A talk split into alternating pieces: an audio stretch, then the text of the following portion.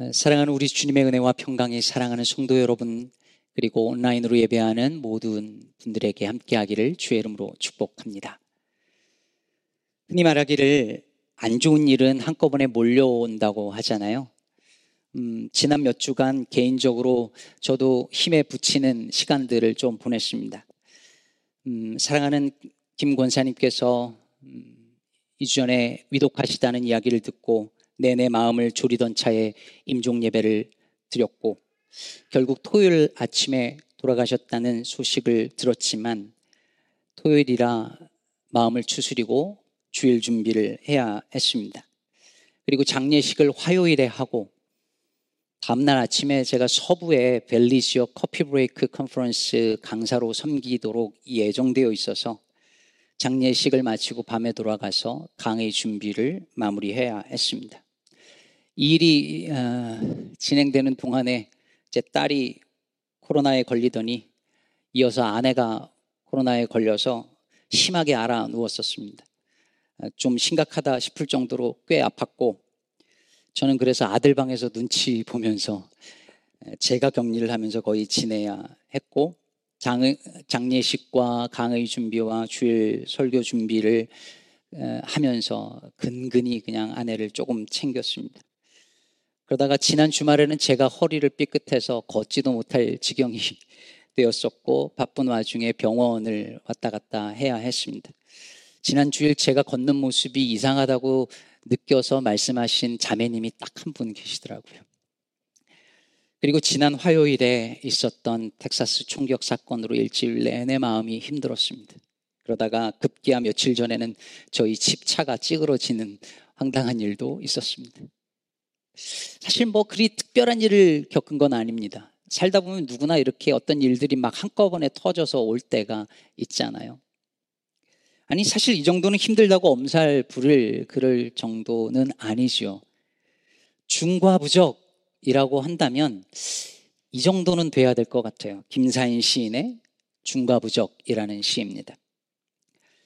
조카 학비 몇 푼 거두니 아이들 등록금이 빠듯하다. 마을 금고 이자는 이쪽 카드로 빌려내고 이쪽은 저쪽 카드로 돌려막는다. 막자 시골 노인들 팔순 오고 며칠 지나 관절염으로 장모 입원하신다. 다시 자동차세와 통신요금 내고 은행카드 대출 할부금 맡고 있는데 오래 고생하던 고모 부고 온다. 문상 마치고 막 들어서자 천안 부도 나서 집 넘어갔다고 아내 운다. 젓가락은 두 자루, 펜은 한 자루. 중과 부적이라고 적고 마치려는데 다시 주차 공간 미확보 과태료 날라오고 치과 다녀온 딸아이가 일을 세 개나 빼야 한다며 울상이다. 철렁하여 또 얼마냐 물으니 제가 어떻게 아느냐고 성을 낸다. 시 제목이 중과부적입니다. 듣기만 해도 숨이 턱턱 막히고 아이고 소리가 나오지 않습니까? 이럴 때 우리는 어떻게 해야 될까요? 이렇게 막 몰려올 때, 내 힘으로 어떻게 할 수 없을 때, 우리는 어떻게 해야 될까요? 우리 크리스천들은 어떻게, 무엇을 해야 할까요?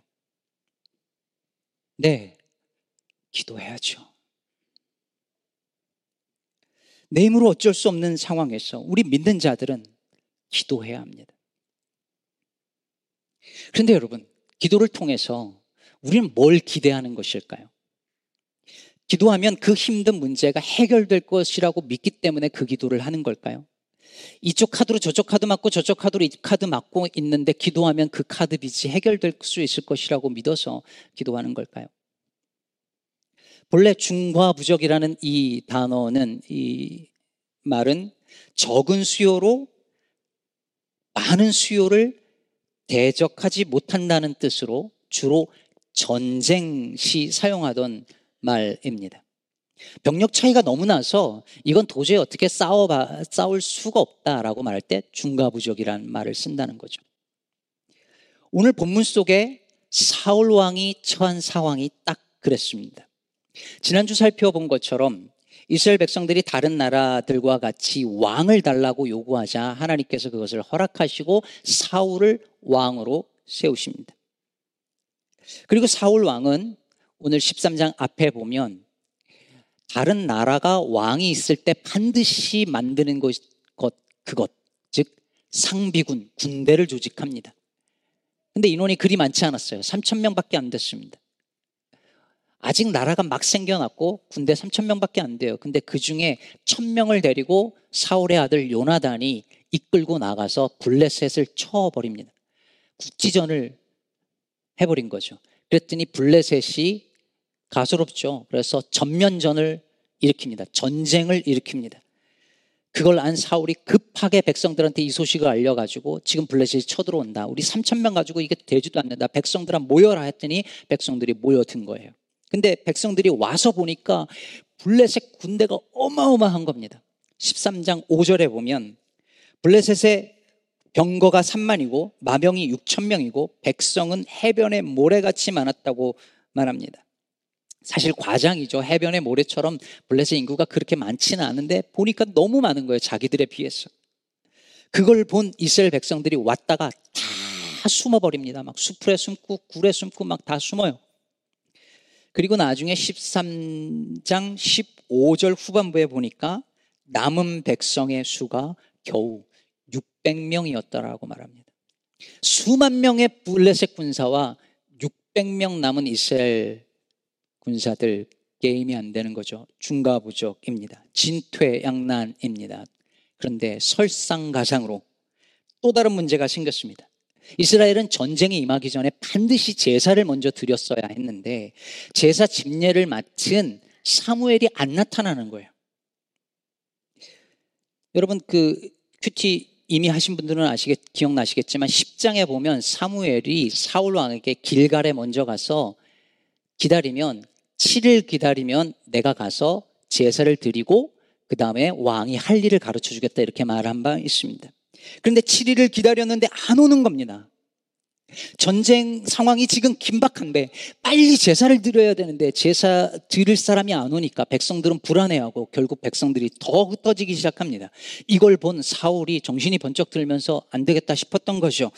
번제와 화목제물을 가져오라고 명령하고 자기가 번제를 드립니다.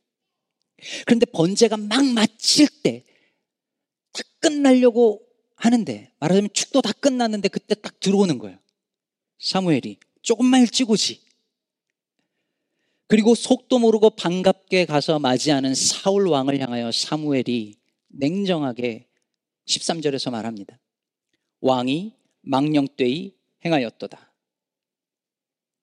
그리고 사울이 하나님의 명령을 그대로 지키지 않았기 때문에 14절 보면 지금은 왕의 나라가 길지 못할 것이라. 당신 나라는 길지 않을 것이다. 라고 예언합니다. 여러분, 아니, 사울이 뭘 그래 잘못했습니까? 잘못을 했으면 사무엘이 늦게 왔으니 사무엘 잘못 아닌가요? 아, 예배 시간에 늦게 온 사람이 잘못 아닌가요? 생각해 보세요. 뭐 딱 맞는 비유는 아닙니다만 저희 교회에서 음, 어떤 중요한 행사가 있는데 일부 예배 인도와 설교를 맡은 손태환 목사가 시간이 되도록 안 오는 겁니다. 그래서 할 수 없이 어, 우리 정상화 장로님이 대신 했는데 예배를 마치자마자 수 목사가 와서 한다는 말이 정장로님이 망령 때에 행하셨다 이렇게 하면 정말 황당한 일이잖아요. 아니, 잘못은 지가 해놓고, 지가 늦게 와놓고. 그래서 사울도 억울한 마음으로 변명을 합니다. 오늘 본문 12절에 보면, 이에 내가 이르기를, 블레셋 사람들이 나를 치러 길갈로 내려오겠거늘 내가 여호와께 은혜를 간구하지 못하였다 하고 부득이하여 번제를 드렸나이다 하니라. 당신은 안 오죠. 백성들은 다 흩어지죠. 블레셋 군사들은 곧 쳐들어오기 직전이죠. 그래서 어쩔 수 없이 부득이하게 내가 번제를 드렸다고 말합니다. 어쩔 수 없었다는 거예요. 부득이한 상황이라는 거예요. 이해가 가지 않아요? 이해가 가지요. 누가 봐도 어쩔 수 없는 상황이에요. 말씀에 순종해야 되는데. 그러기 힘든 상황이 벌어졌습니다.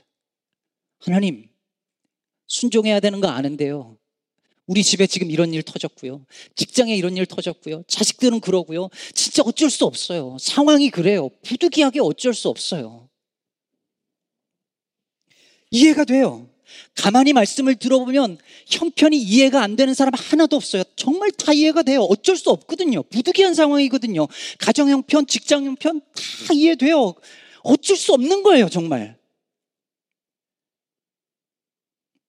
그러나 사랑하는 여러분, 믿음이란 건 바로 그 부득이한 상황에 필요한 것 아닐까요? 도저히 어쩔 수 없는 상황에서 정말 모든 나쁜 일이 한꺼번에 밀려오는 중과 부적의 상황에서 연유를 들어보면 그 사정 다 이해되고 납득될 만한 그런 바쁘고 힘들고 정말 어려운 그 상황에서 진짜 믿음은 거기서 드러나는 것입니다.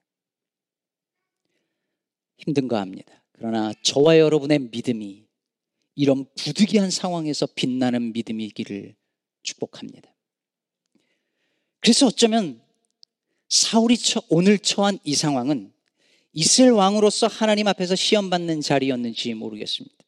아마 그랬을 것 같습니다. 지난주 말씀드린 것처럼 하나님은 왕을 세워달라는 이스라엘 백성들의 요구를 들어주지만 전혀 다른 왕, 다른 나라들과는 구별되는 다른 종류의 왕을 세우고자 하셨어요.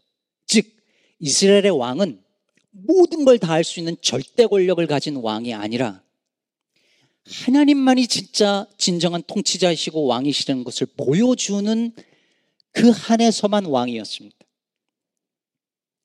그래서 이스라엘 백성, 이스라엘의 왕은 어떤 경우에라도 가장 중요한 게 뭐냐면 율법에 순종하는 거였어요.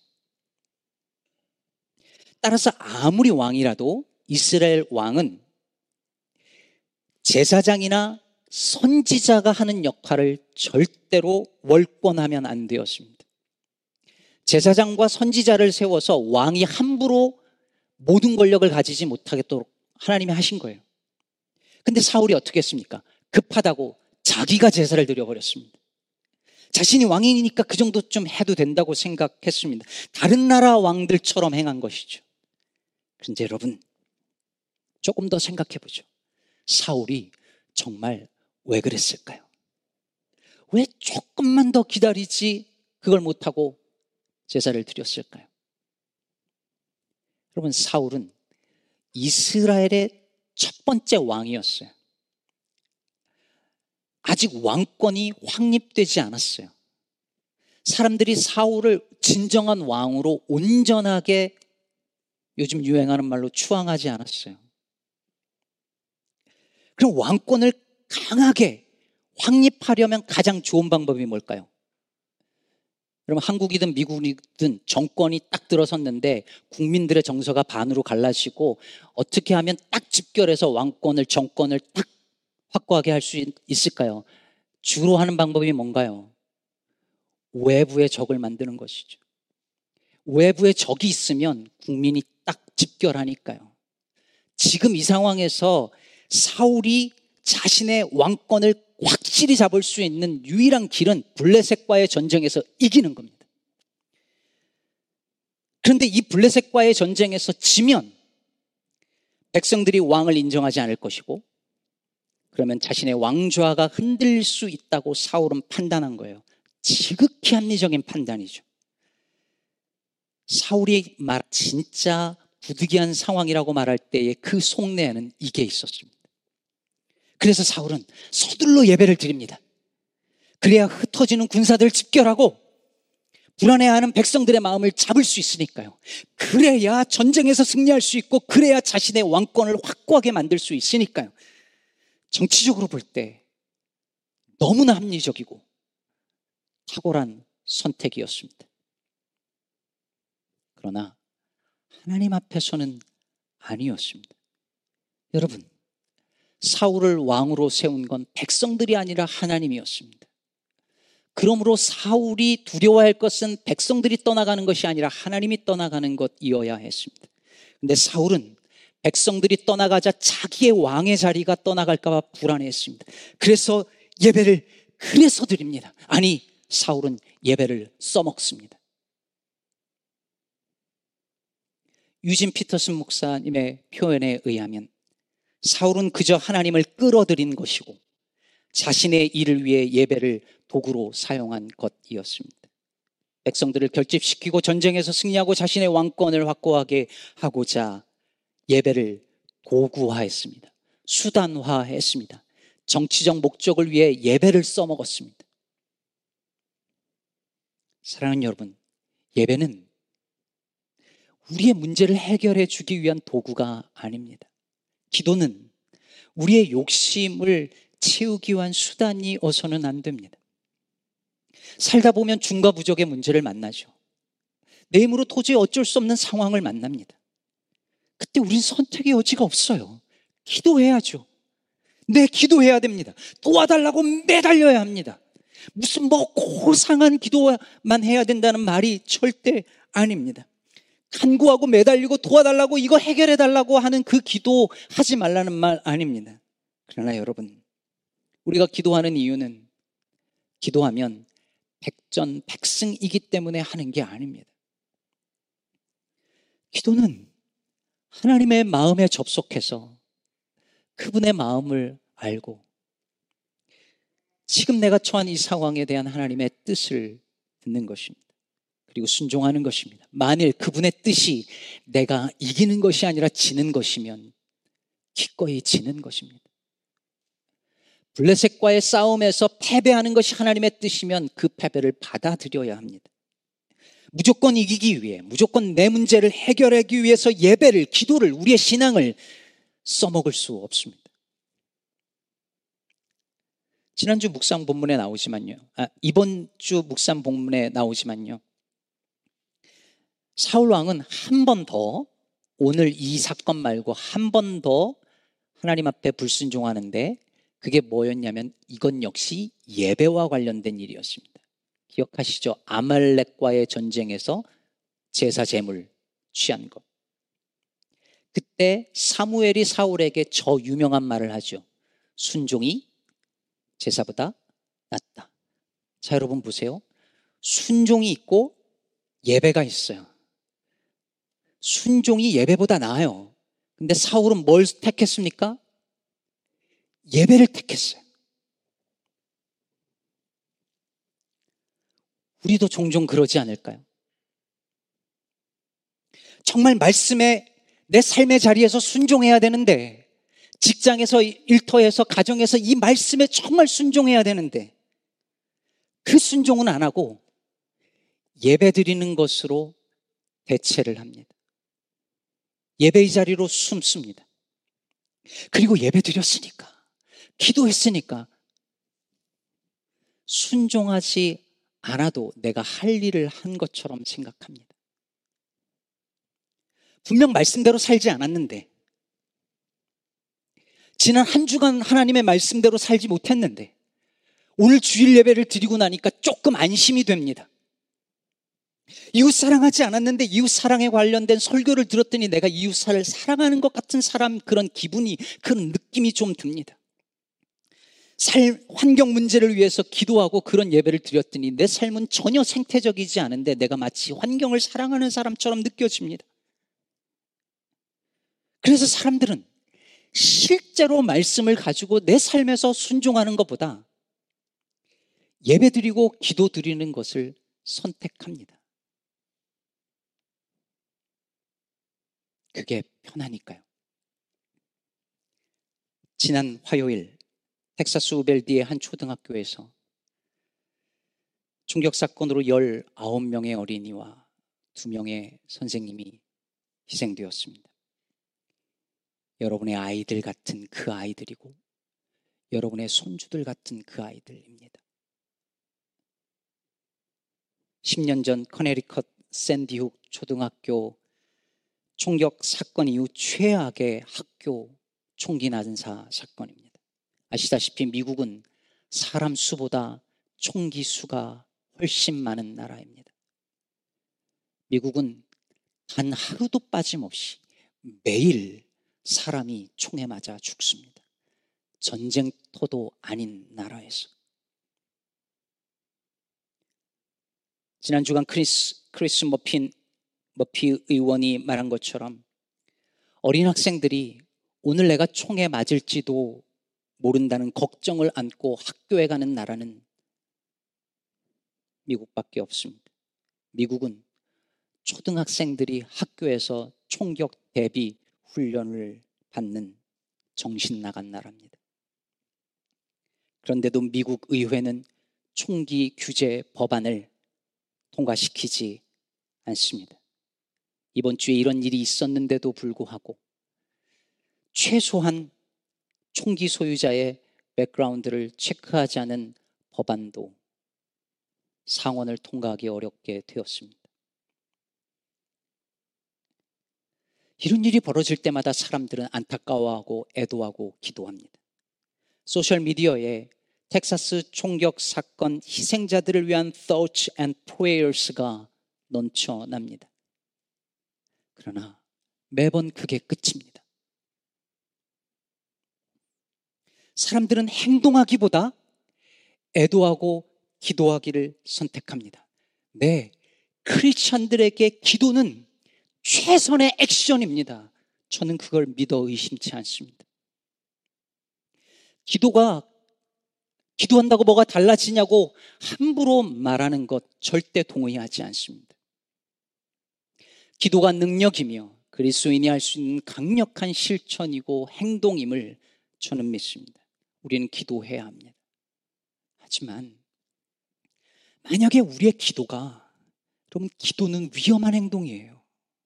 그런데 기도가 내 순종을 회피하기 위해서 선택한 수단이라면 구체적인 실천은 너무 부담스럽고 시간과 에너지와 희생이 너무 많이 들어가니까 그런 구체적인 실천들은 회피하고 조금 더 안전하고 편한 방법으로 그것을 선택했는데 그게 기도이고 그게 예배라면 그건 성경이 말하는 기도도 성경이 말하는 예배도 아닙니다. 수많은 실천들과 하나님이 말씀하시는 것들을 행하기 위해서 내가 희생해야 될 것들이 너무 많아서 가장 손쉬운 방법으로 오늘 예배 자리에 나와 있고 주일 예배를 드렸기 때문에 그래도 내가 뭔가를 한 것 같은 느낌이 든다면 순종보다 우린 제사를 선택하고 있는 것입니다. 이번 총격 사건 이후에 조지아의 어느 정치인이 이렇게 말했습니다. We don't need more gun control. We need to return to God. 우리는 총기 규제가 더 필요한 게 아니라 하나님께 돌아가야 해요라고 말했습니다. 텍사스의 어느 부지, 부지사는 이렇게 말했습니다. We gotta unify in prayer. We have to unify in faith. Don't politicize it.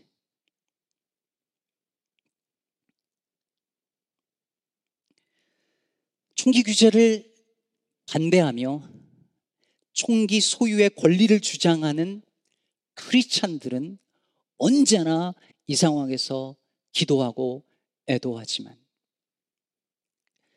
총기 규제하는 것을 정치화하지 말라고 우린 기도해야 된다고 우린 하나님께 돌아가야 된다고 언제나 그렇게 말합니다. 우리는 총기 규제가 필요한 게 아니라 더 기도해야 될 때라는 이 은혜스러운 문구에 언제나 속습니다. 우리는 현실에 직면하지 않고 예배와 기도로 숨어버립니다. 예배를 자신의 왕권 확립과 전쟁에서의 승리와 백성들의 생각과 마음을 모으는 정치적 목적을 위해서 예배를 도구화했던 사울처럼 저들은 기도를 사람들을 규합하고 총기 소유 권리를 유지하고 정치적 영향력을 지키는 도구로 써먹고 있습니다. 사랑하는 여러분. 사무엘 선지자는 사울에게 오늘 당신의 나라가 길지 못할 것이라고 말합니다. 여기서 길지 못하다라고 말할 때 길다는 말은 본래 히브리어로 쿰, 서다라는 뜻입니다. 즉, 당신의 나라가 서지 못할 것이고 무너질 거라는 것이죠. 왜 그렇습니까? 사울이 오늘 예배를 선택해서 예배를 드린 이유는 제사 드린 이유는 백성들을 모아서 전쟁에서 승리하기 위함이었습니다. 다시 말해서 사울의 머릿속에 무슨 생각이 있었냐면 전쟁의 승패가 하나님께 달린 것이 아니라 군사력에 달려 있었, 있다고 믿었습니다. 하나님은 전쟁의 승리를 무기와 군사력과 권력에 달려 있다고 믿는 그런 왕권을 세우지 않으십니다. 그래서 14절 후반부에 사무엘이 말합니다. 여호와께서 그의 마음에 맞는 사람을 구하여 여호와께서 그를 그의 백성의 지도자로 삼으셨느니라. 여러분 하나님의 마음에 맞는 이 사람 누구를 말합니까? 다윗입니다. 그리고 다윗은 오실 메시아 예수 그리스도를 예표합니다.